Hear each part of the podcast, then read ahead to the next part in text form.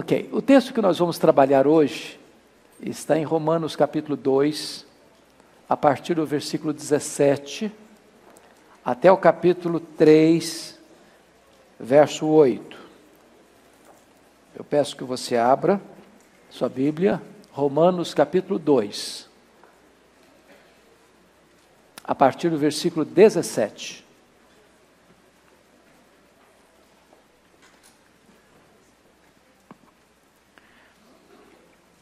Eu vou fazer essa leitura, vocês me acompanhem por gentileza na leitura.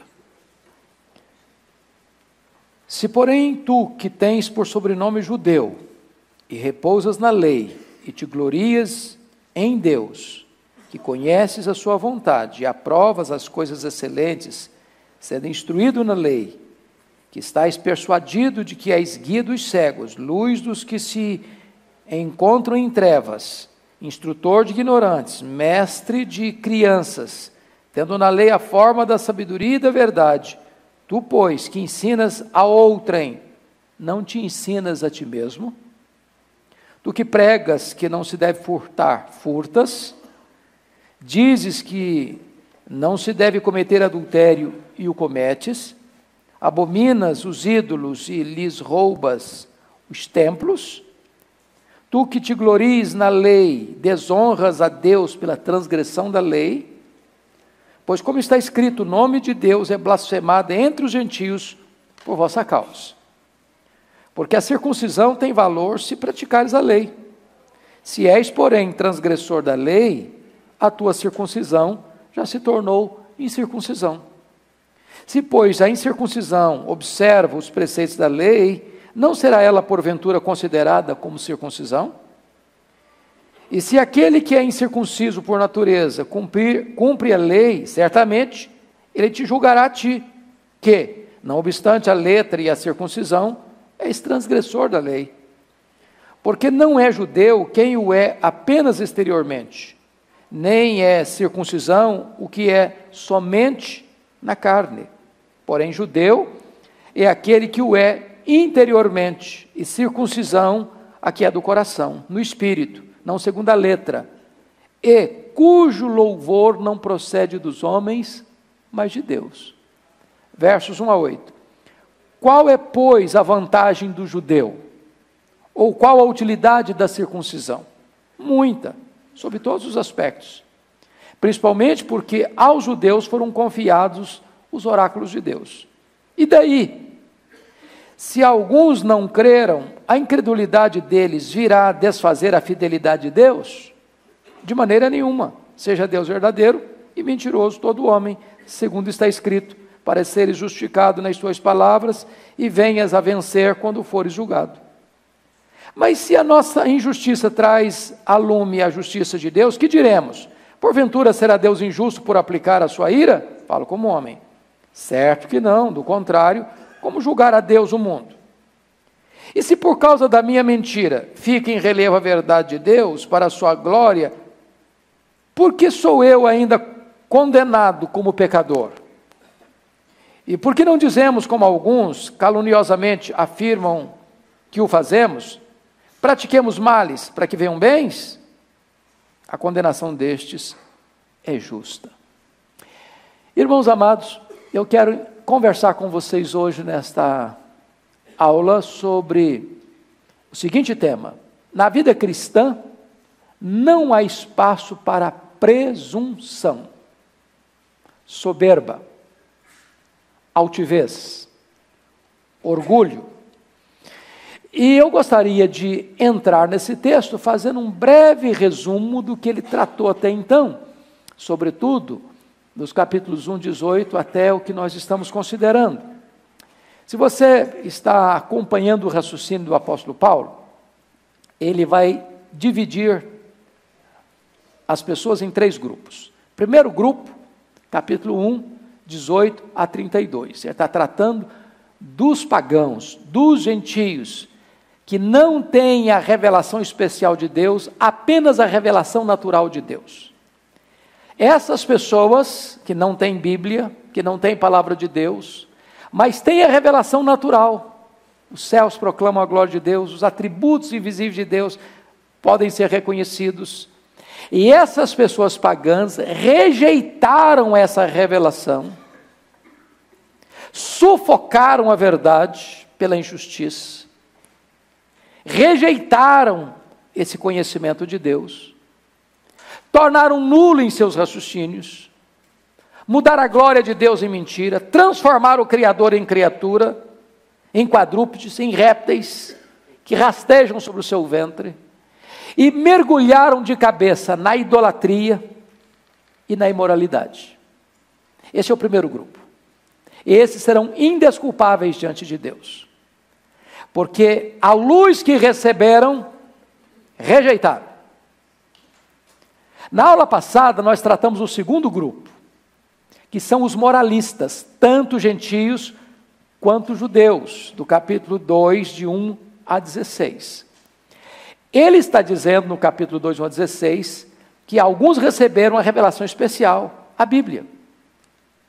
Aqueles lá, diz ele no capítulo 32, que fazem as coisas erradas, aprovam aqueles que fazem as coisas erradas, mesmo sabendo que os que fazem as coisas erradas receberão a merecida punição de Deus, a morte. O salário do pecado é a morte.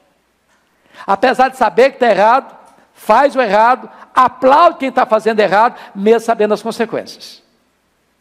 Mas ele vai dizer no capítulo 2, 1 a 16, que os moralistas são piores. Por quê? Porque sabem o que é errado, condenam o que é errado nos outros, mas praticam o que é errado em secreto. Estão percebendo? Esses moralistas são acusados de dois pecados. Primeiro, o pecado da transgressão. E segundo, o pecado da hipocrisia.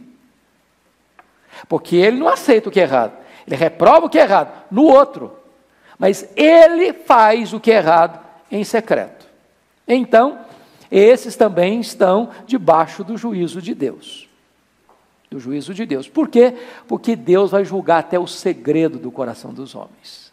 O tribunal de Deus avança não apenas para um julgamento a, a, a, objetivo daquilo que os homens veem, mas o julgamento de Deus avança também para o subjetivo, para as questões de foro íntimo, porque Deus vai julgar o segredo do coração. Agora, Paulo vai tratar do terceiro grupo. Terceiro grupo. Se você perceber, olha comigo aí qual a diferença do verso primeiro para o verso 17. Portanto, eis indesculpável, ó homem, ó homem é genérico. É genérico. É judeu, é gentio, todo aquele que se julga moralista. Mas no versículo 17 diz: se, porém, tu que tens por sobrenome judeu, agora está falando de um grupo específico.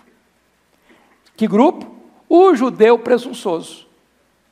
O judeu cheio de orgulho. Porque recebeu de Deus duas dádivas especiais. Primeira dádiva, a circuncisão.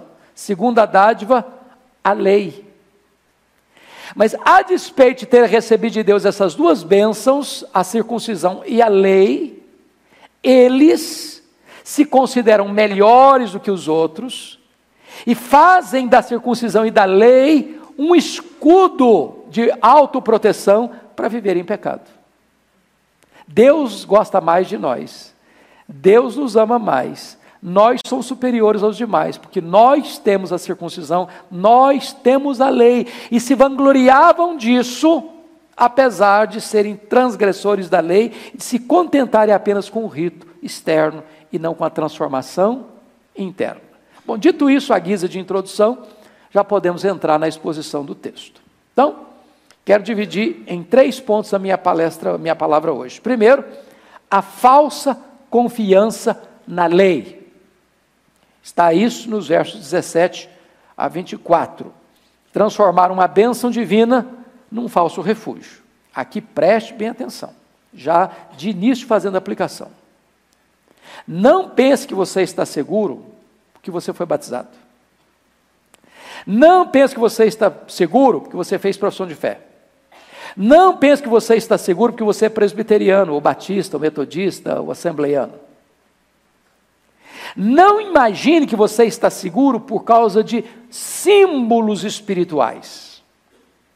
Se esses emblemas espirituais não mudam a sua vida, não mudam o seu interior, não transformam o seu caráter, você está confiando num falso refúgio. Então vamos ver. Primeiro, uma confiança infundada na herança externa e não na transformação interna. Versículo 17, pode ler comigo? Se, porém, tu que tens por sobrenome judeu e repousas na lei, te glorias em Deus. Tá, Paulo está aqui argumentando como um grande tribuno, como um grande jurista, uma argumentação lógica irresistível. O que ele está argumentando aqui é o seguinte: o judeu se repousa, repousa na lei. Por possuir a lei, por conhecer a lei, mas, infelizmente, não praticando a lei. Vamos pegar para nós? Você conhece a Bíblia? Você lê Bíblia? Graças a Deus você tem Bíblia, não? Graças a Deus você lê sua Bíblia, não? Graças a Deus você conhece a sua Bíblia, não?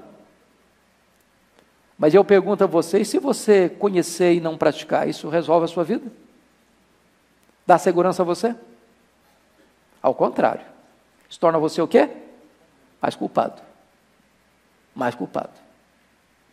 É isso que Paulo está argumentando. Uma confiança infundada na herança externa. Eu tenho a lei, eu tenho a Bíblia, eu tenho a palavra de Deus. Mas por que, que é infundada? Porque não está fundamentada numa transformação interna. O meu refúgio está em Jesus ter mudado a minha vida, meu coração. E não no fato de eu ter uma Bíblia, ler uma Bíblia, conhecer uma Bíblia. Ninguém, irmãos, é um cristão por ser um teólogo. É possível ser um teólogo e não ser um cristão. Conhecer, dominar o assunto, saber todas as correntes teológicas, saber versículos de cor, defender posições corretas, teologicamente falando, e isso ainda não mudou a sua vida. Então, esse é um falso refúgio. Segundo lugar, segundo lugar, uma confiança infundada na conformação apenas externa da lei. Olha os versos a 17 ainda e 18 agora. Se porém tu que tens por sobrenome judeu, repousas na lei, te glorias em Deus, que conheces a sua vontade, aprovas as coisas excelentes, sendo instruído na lei. Ou seja, note uma coisa. Primeiro, ele tem sobrenome judeu, então ele acha que ele tem uma raça superior. Segundo, repousa na lei. Bom, eu tenho a lei. Terceiro, ele se gloria em Deus. Quarto, conhece a vontade de Deus. Quinto, ele aprova as coisas excelentes. Sexto, ele é instruído na lei. Tudo isso ele tem. Diríamos que era um bom aluno de uma boa escola bíblica dominical da época. Sabia tudo, conhecia tudo tudo certinho. Ele aprova o que é certo, reprova o que é errado, tudo isso bonitinho. Mas o que, que acontece? Tudo isso é externo. É fruto apenas de conhecimento intelectual. Isso não produziu nele o que? Transformação. Corremos esse risco hoje, pastor Ival? Corremos. Corremos, irmãos. O conhecimento nos ensoberbece às vezes. Paulo diz isso em 1 Coríntios. O saber ensoberbece, o amor edifica. Tem muita gente aí que você se sente um pigmeu perto dele, uma formiguinha. O cara sabe demais, é um cabeçudo, sabe demais. Mas o grande, o grande prumo para saber se é um crente verdadeiro ou não, não é o quanto você sabe, é se o que você sabe mudou a sua vida, transformou, transformou seu caráter, se você é uma nova criatura. Esse é o ponto. Terceiro aspecto. Terceiro aspecto. Uma confiança infundada na análise superdimensionada de si mesmo. Veja comigo os versos 19 e 20. Olha aí. Que estáis persuadido de que és guia dos cegos, luz dos que se encontram em trevas, instrutor de ignorantes, mestre de crianças, tendo na lei a forma da sabedoria e da verdade. Então vamos pegar um pouquinho aqui. Vamos pegar um pouquinho aqui. É, nesse ponto. Como eles se autoavaliavam? Primeiro, eu sou o quê? Eu estou persuadido disso. O que é uma pessoa está persuadida de alguma coisa? Ele está o quê? Certa, segura, convencida. Eles olhavam para eles mesmos e diziam assim: Eu sou mestre, você é uma criança. Então, eu sou professor, você é um aluno. Mas você não é um aluno, você é um aluno do beabá. Eu sou mestre. Olha mais. O que, é que eles pensavam deles mesmos? Eu sou guia. Versículo 19. Eu sou um guia. Você é o quê? Você é um cego. Então, quem conhece sou eu, quem sabe o caminho sou eu, quem tem discernimento sou eu, você é um cego, você sabe nada. Era, essa era a visão que o judeu tinha dos outros. O que, é que eles pensavam mais? Eu sou luz, você está nas trevas.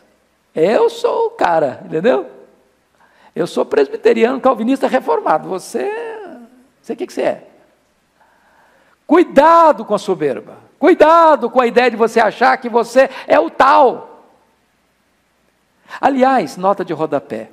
Em lugar nenhum da vida, nem na igreja, nem fora da igreja, nem no trabalho, nem na escola, nem na convivência familiar, nem no relacionamento com os amigos, autoelogio não fica bem. Não é verdade, irmãos? Quando a pessoa aplaude a si mesma, isso é pedante. Isso é feio. Isso não cabe bem. Não sejam os seus próprios lábios que elogiem você. Se alguém vai elogiar, deixa que o outro elogie. Você não. Você se autopromover não fica legal.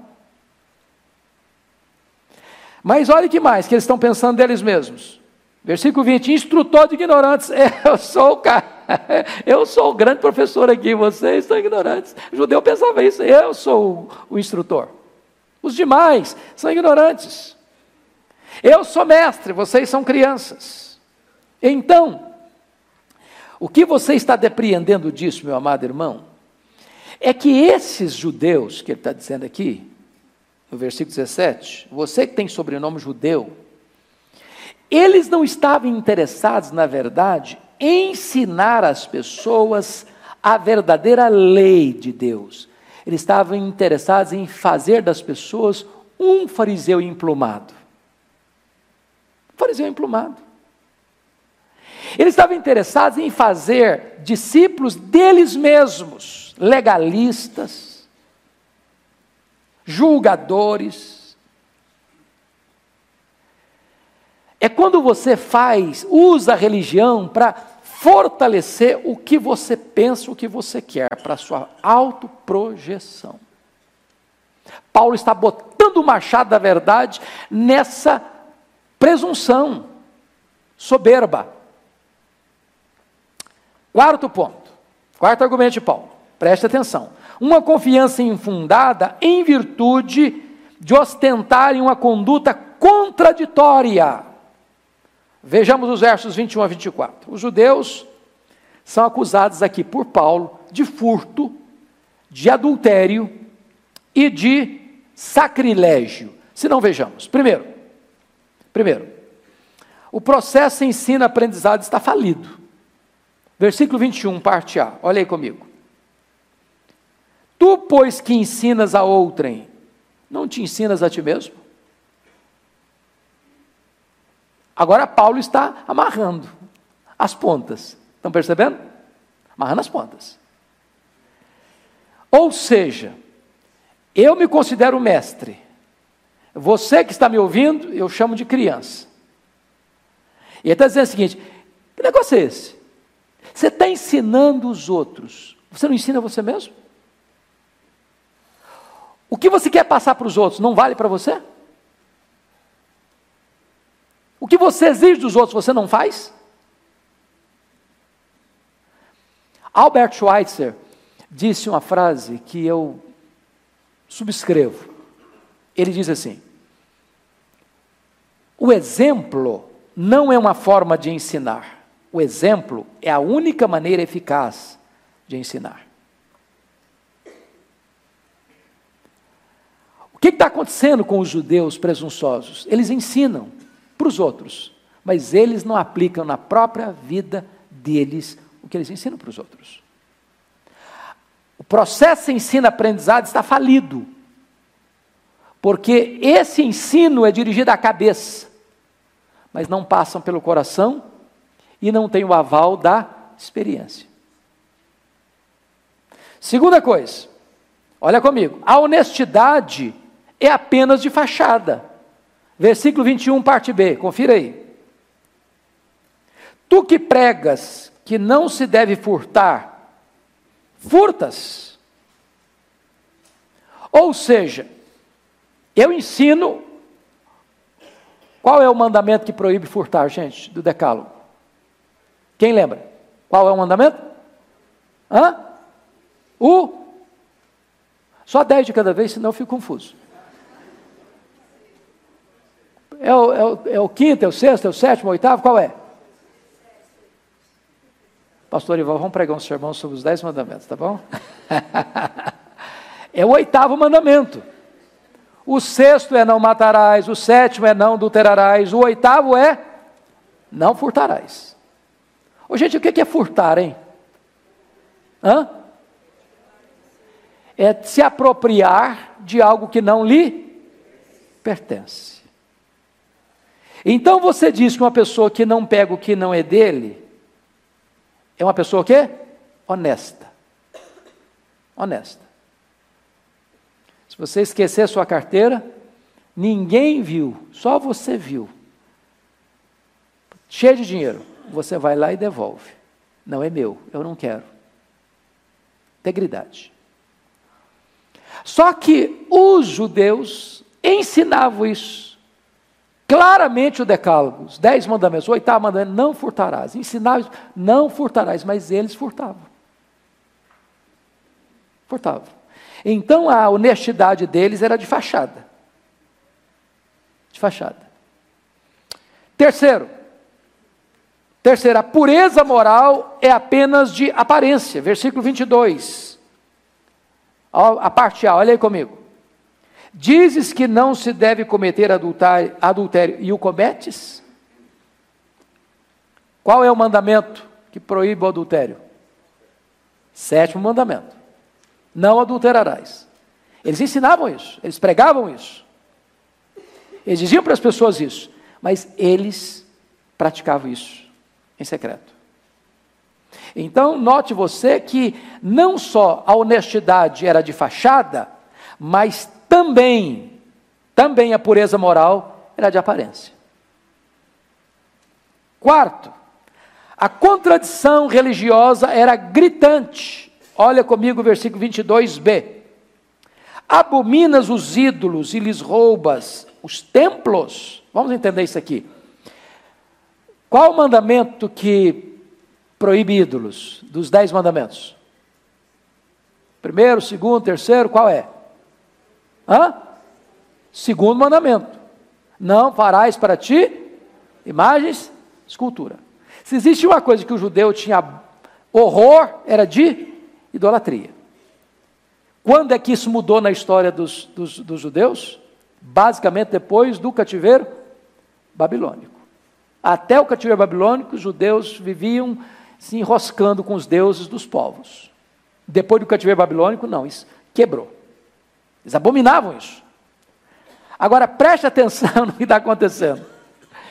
Sou contra a idolatria, abomino os ídolos. O que é que os judeus faziam? Os templos pagãos tinham ouro.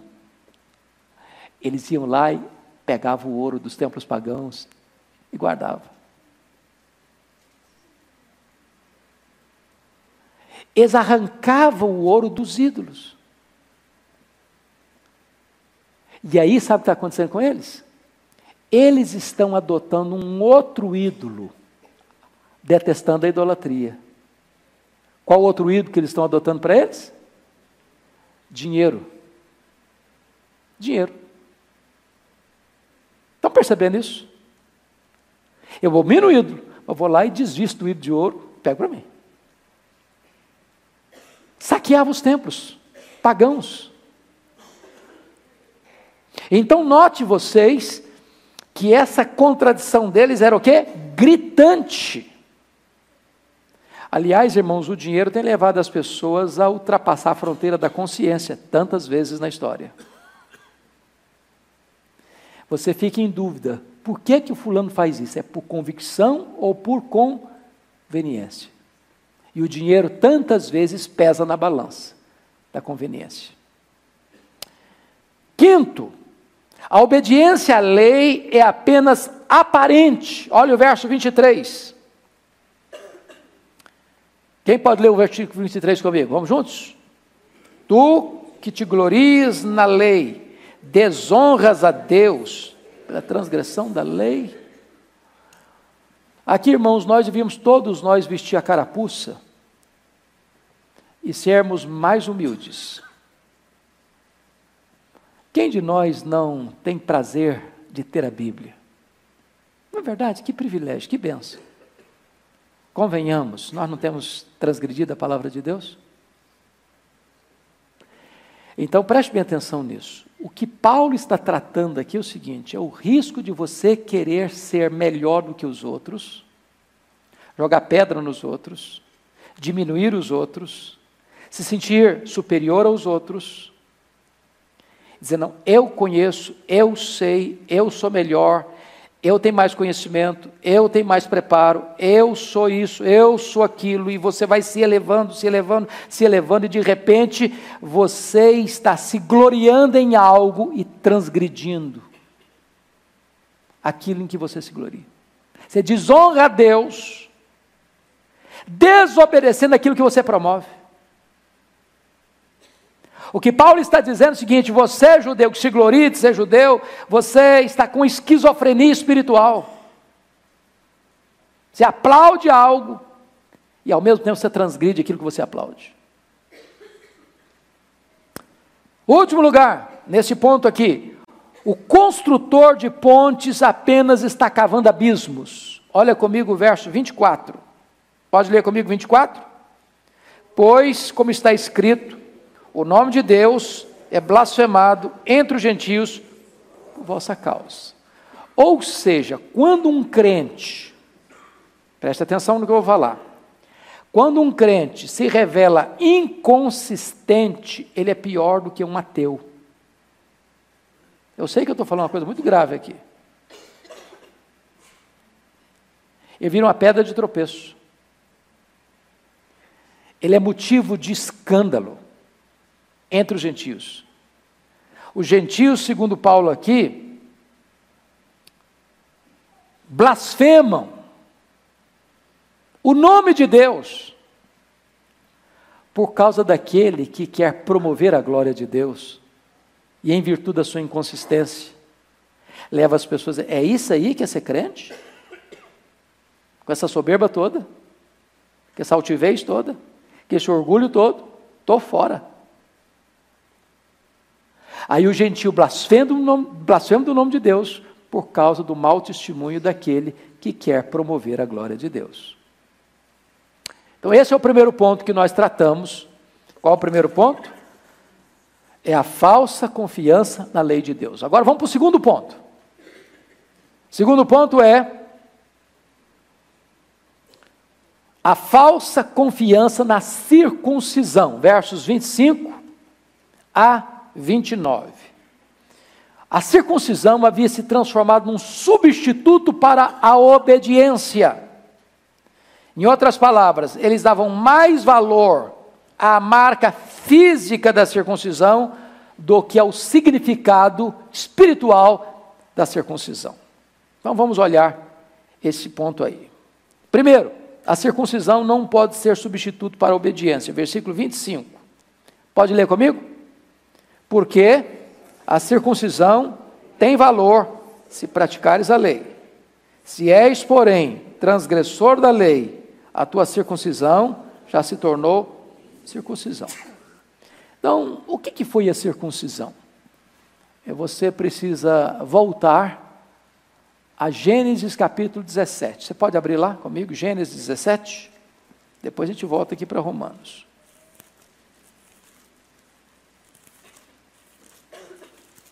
Gênesis 17, versículo 10.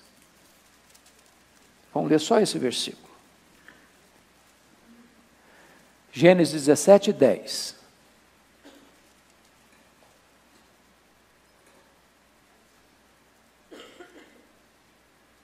Toda a igreja comigo, por favor. Esta é a minha aliança, que guardareis entre mim e vós, e a tua descendência. Todo macho entre vós será circuncidado. Então, isso era um selo, era um símbolo visível de uma aliança que Deus estava fazendo com Abraão, o pai da fé, e com a sua descendência. Agora vamos ver qual é o significado espiritual da circuncisão. Agora abra Romanos capítulo 4. Versículo 11. Romanos 4, 11. Ok? Vamos juntos? E recebeu o sinal da circuncisão como selo da justiça da fé que teve quando ainda incircunciso, para vir a ser o pai de todos os que creem, embora não circuncidados, a fim de que lhes fosse imputada a justiça. Então a circuncisão não era apenas um rito físico, era um símbolo, era um selo da justiça da fé. Nota de rodapé agora. Nota de rodapé. É... Por que, que Deus mandou circuncidar ao oitavo dia? Resposta: a ciência está provando hoje que o oitavo dia é o melhor tempo na vida do ser humano para a questão da coagulação. Uma cirurgia bem sucedida, nenhum dia da história desse ser humano é mais bem sucedida que no oitavo dia de vida. Um Deus que conhece a ciência e é o pai da medicina estabeleceu isso. Oitavo dia. Segundo, a circuncisão ela é muito importante na questão do relacionamento físico sexual de, entre marido e mulher. Melhora a qualidade da relação por causa de tirar a hipersensibilidade do órgão masculino. Terceira coisa importante: o menor índice de câncer de colo de útero do mundo está em Israel. Por quê? porque a circuncisão favorece essa questão. A, a, a probabilidade de contaminação para levar para dentro do útero da mulher é muito menor com a circuncisão do que uma pessoa incircuncisa. Então Deus é o Deus que, ao mesmo tempo que cuida do corpo, está cuidando também de valores espirituais. Fecha a nota de rodapé. Então vamos voltar para a questão da aplicação teológica do texto. Então, o que que Paulo está querendo dizer no versículo ah, de número ah, 26? Olhem comigo de novo. Versículo 25. Versículo 25. Porque a circuncisão tem valor se praticardes a lei. Se és, porém, transgressor da lei, a tua circuncisão já se tornou incircuncisão. Ou seja, não adianta eu ser circuncidado e viver uma vida desregrada. Porque essa circuncisão é um símbolo de algo espiritual, a justiça, da fé. É a fé. É, é, a mesma coisa do batismo. Você sabe que a circuncisão se transicionou para o batismo cristão, da mesma maneira que a Páscoa se, se transicionou para a ceia do Senhor. Pega a ideia do batismo. Tem valor você ser batizado e viver uma vida desregrada? Segurança esse batismo traz para você? Nenhum. Nenhum. É isso que Paulo está argumentando com eles. Paulo está atacando o último refúgio dos judeus. Eles se consideravam melhores do que as outras pessoas porque os pagãos eram incircuncisos. Eram considerados malditos incircuncisos, cães incircuncisos. Eles, a raça superior, tinha lei, tinha uma lei e tinha uma circuncisão. Faziam dessa circuncisão um refúgio espiritual. E Paulo diz: esse refúgio é falso. Se vocês não guardarem a palavra de Deus, se vocês não obedecerem a palavra de Deus. Nenhum de nós pode dizer, não, eu fui batizado na igreja, agora estou tranquilo, estou seguro, estou assim, fique tranquilo, estou blindado. Está blindado coisa nenhuma.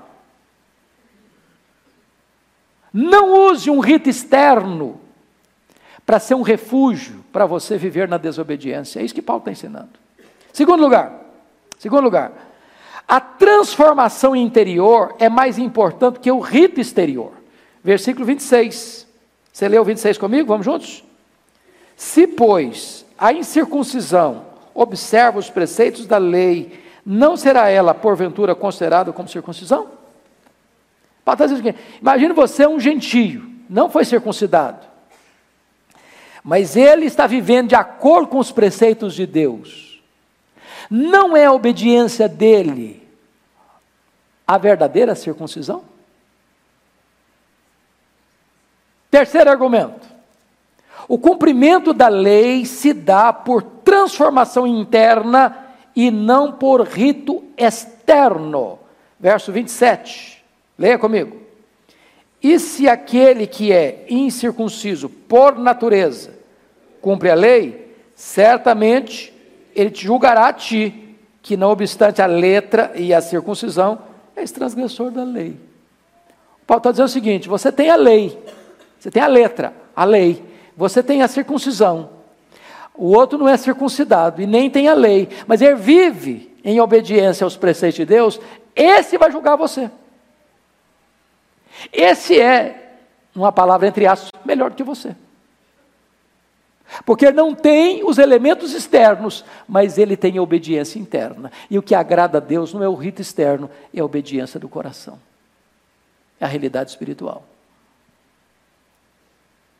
Quarto lugar. O verdadeiro judeu não é o herdeiro do sangue de Abraão, mas o herdeiro da fé de Abraão.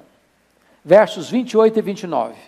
Esses dois versículos são fundamentais nesse entendimento aqui. Vamos juntos, 28 e 29. Porque não é judeu quem o é apenas exteriormente, nem é circuncisão o que é somente na carne. Porém, judeu é aquele que o é interiormente, e circuncisão a que é do coração, no espírito, não segundo a letra, e cujo louvor não procede dos homens, mas de Deus. Então, deixa eu dizer uma frase aqui que eu já disse várias vezes, mas talvez você possa, nesse contexto agora, melhor assimilá-la e até escrever aí num pedaço de papel. O verdadeiro filho de Abraão não é aquele que tem o sangue de Abraão correndo em suas veias. O verdadeiro filho de Abraão é aquele que tem a fé de Abraão habitando em seu coração. Quem é filho de Abraão? O judeu? que tem sangue judeu nas veias, que consegue voltar no tempo e no espaço e provar que a sua árvore genealógica desemboca lá em Abraão. Esse é o verdadeiro judeu? Esse é verdadeiramente judeu de raça.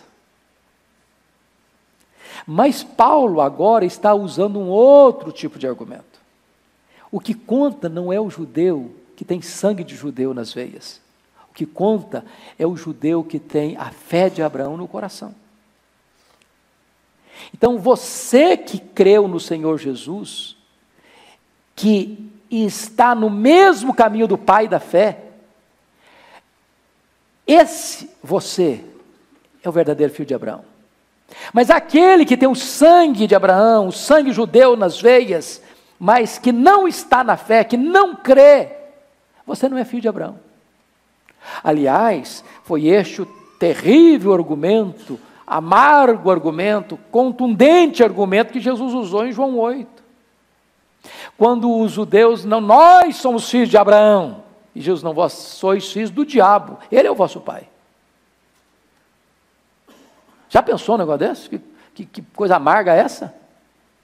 Porque o filho de Abraão é aquele que crê. Esse é o filho de Abraão. Então preste atenção agora, vamos aplicar para nós. Quem é o verdadeiro salvo? É o presbiteriano? É o batista? É o metodista? É o assembleiano? É o católico? Quem é o verdadeiro salvo? É o calvinista? É o arminiano? Quem é o verdadeiro salvo? É aquele que frequenta uma denominação? É aquele que tem um rótulo teológico na cabeça? Quem é o verdadeiro salvo? É aquele que creu no Senhor Jesus Cristo, cuja vida foi transformada pela regeneração do Espírito Santo, cujo nome está escrito no livro da vida, que recebeu o selo do Espírito Santo. Esse é filho de Abraão. Não confiemos em ritos externos, se esses ritos não têm a ver com aquilo que aconteceu aqui dentro de você, que foi essa transformação espiritual. É isso que Paulo está argumentando, irmãos.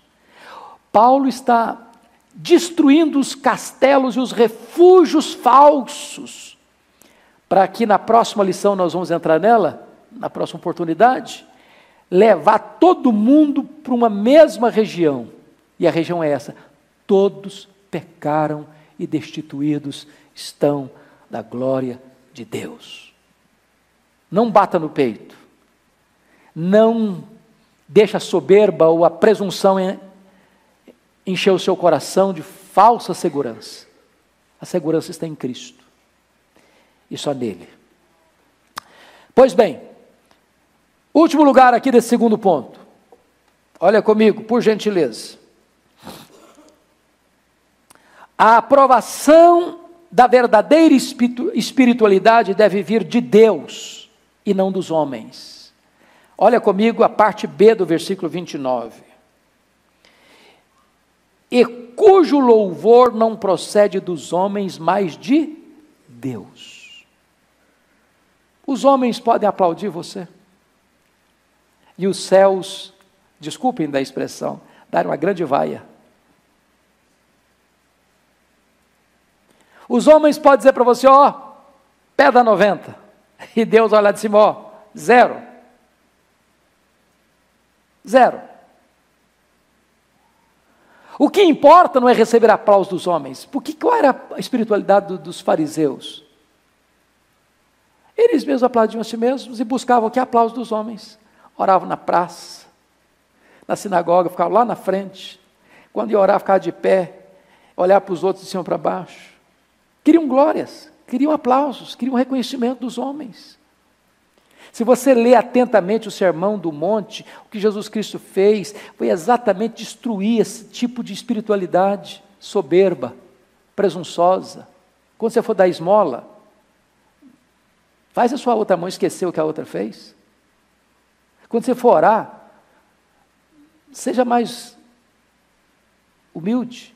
Quando você estiver jejuando, não fica aí dizendo para oh, hoje eu estou jejuando, porque eu sou um crente muito espiritual. Olha para mim, olha aqui como é que eu sou espiritual. Acabe com essa soberba. Acaba com essa mania de querer que os homens elogiem você, que os homens vejam você, que os homens reconheçam você. O que importa não é receber a aprovação dos homens, é receber a aprovação de Deus. Essa é a verdadeira espiritualidade. Mas eu termino o último ponto, capítulo 3, a falsa segurança nos arrazoados teológicos. E esse ponto aqui eu vou deixar para o Orival, que é mais, mais entendido das teologias do que eu, porque Paulo está usando um argumento complicadíssimo aqui. Dentro da, da literatura teológica, da, da, literatura, a gente chama isso de diatribe. O que, que é diatribe? É um recurso literário em que o mestre, é, pressupondo que o aluno vai fazer uma pergunta complicada, para colocá-lo numa enrascada, ele mesmo faz a pergunta e ele mesmo responde. Então, nos versos 1 a 8 do capítulo 3, Paulo levanta aqui quatro perguntas e ele mesmo dá a resposta. Mas a pergunta, quem está fazendo, é, é, como se o, o opositor estivesse perguntando, e então ele, sabendo que as pessoas iam fazer a pergunta, ele mesmo faz ele mesmo responde. Isso é um recurso chamado de diatribe. E é isso que Paulo está fazendo aqui. Então, Quais são essas quatro objeções? Primeira objeção: o ensino de Paulo é uma sabotagem da aliança de Deus. Olha aí comigo, versículos 1 e 2. Qual é, pois, a vantagem do judeu? Ou qual é a utilidade da circuncisão? Porque o judeu podia perguntar isso, ah, mas eh, você está batendo na gente? Naquilo que a gente tem mais de, de mais sublime, a circuncisão e a lei. Que negócio é esse, Paulo? Então qual é a vantagem? Você está tirando a nossa vantagem?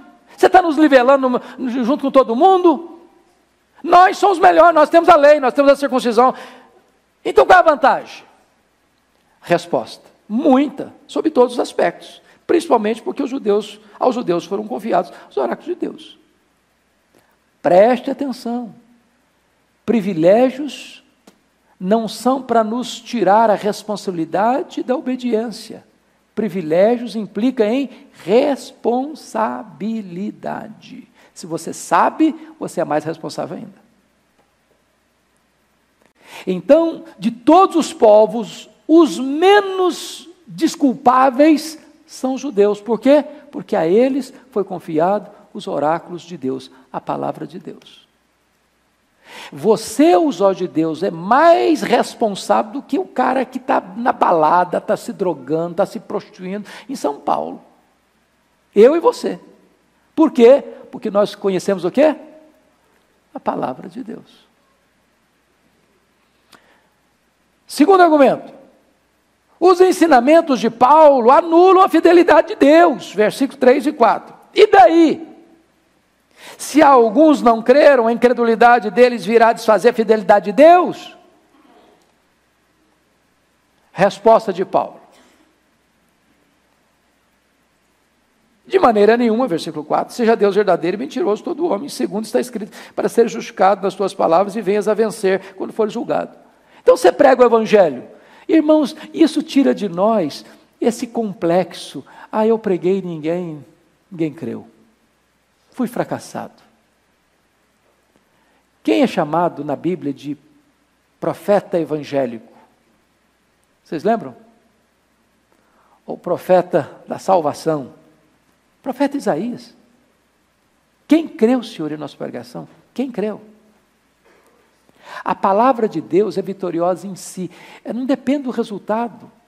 Ela é vitoriosa em si porque ela traz juízo, traz salvação. Quando você prega, não tem neutralidade, não. Ou o cara creia salvo, ou ele não creia é condenado. Acabou. Não depende, o, sucesso não é seu, nem o fracasso é seu. Nem o fracasso é seu. Então não depende da resposta, irmãos. Para quê? Para que você não se glorie. Não, eu, eu preguei, tantas pessoas foram convertidas. Não, não é você não, filho. Não é você não. Baixa a bola. Baixa a bola. Terceiro, os ensinamentos de Paulo contradizem a justiça de Deus. 5 e 6. Mas se a nossa injustiça traz a lume a justiça de Deus, que diremos? Porventura será Deus injusto por aplicar a sua ira? Falo como homem. Certo que não, ele responde. Do contrário, como julgará Deus o mundo? Porque o argumento era esse. Bom, já que Deus salva pela graça e aplica a sua justiça, então vamos pecar mais para Deus ter mais chance de demonstrar a sua justiça. Esse era um perigo que estava surgindo, e Paulo vai tratar disso melhor no capítulo 6. Viveremos no pecado, nós os que para ele morremos? A ideia era essa. Quanto mais eu pecar, mais a graça de Deus vai trabalhar. Quanto maior o pecado, maior a graça.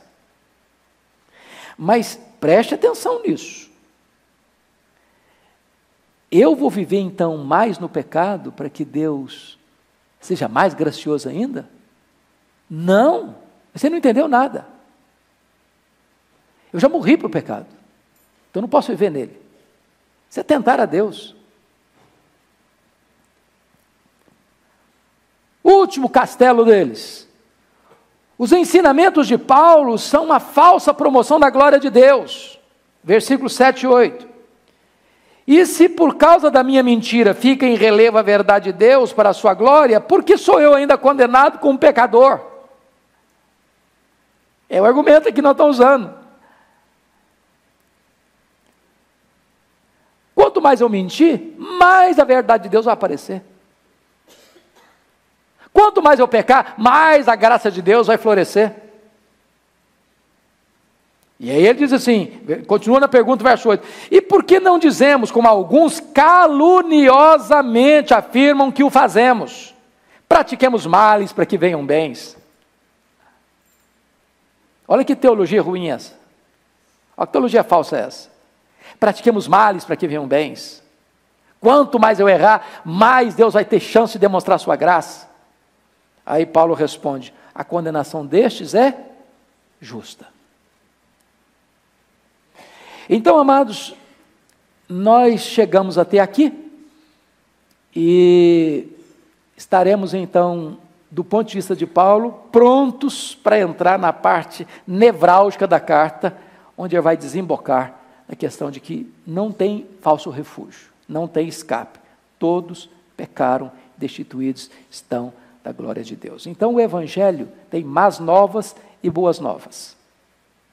O Evangelho começa com más novas. Quais são as más novas? Você está perdido. Você que acha que é o tal, você está perdido. Você que acha que é o bom, você está perdido. Você que acha que está assim no topo, você está arruinado. Enquanto você não se sentir no fundo do poço, perdido, sem recursos, você não pode valorizar a graça de Deus. É aí que o Evangelho entra, as boas novas. Tem saída para você. Tem saída para você. O Salvador é Cristo. E ele veio para salvar pecadores. Bendito seja Deus pelo Evangelho. Pastor Elival, o senhor ora por nós, por favor? Talvez o senhor pudesse complementar alguma coisa que quiser, fique, por favor, me ajude.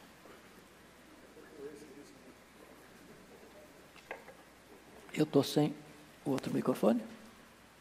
O microfone está lá. Vai trazer.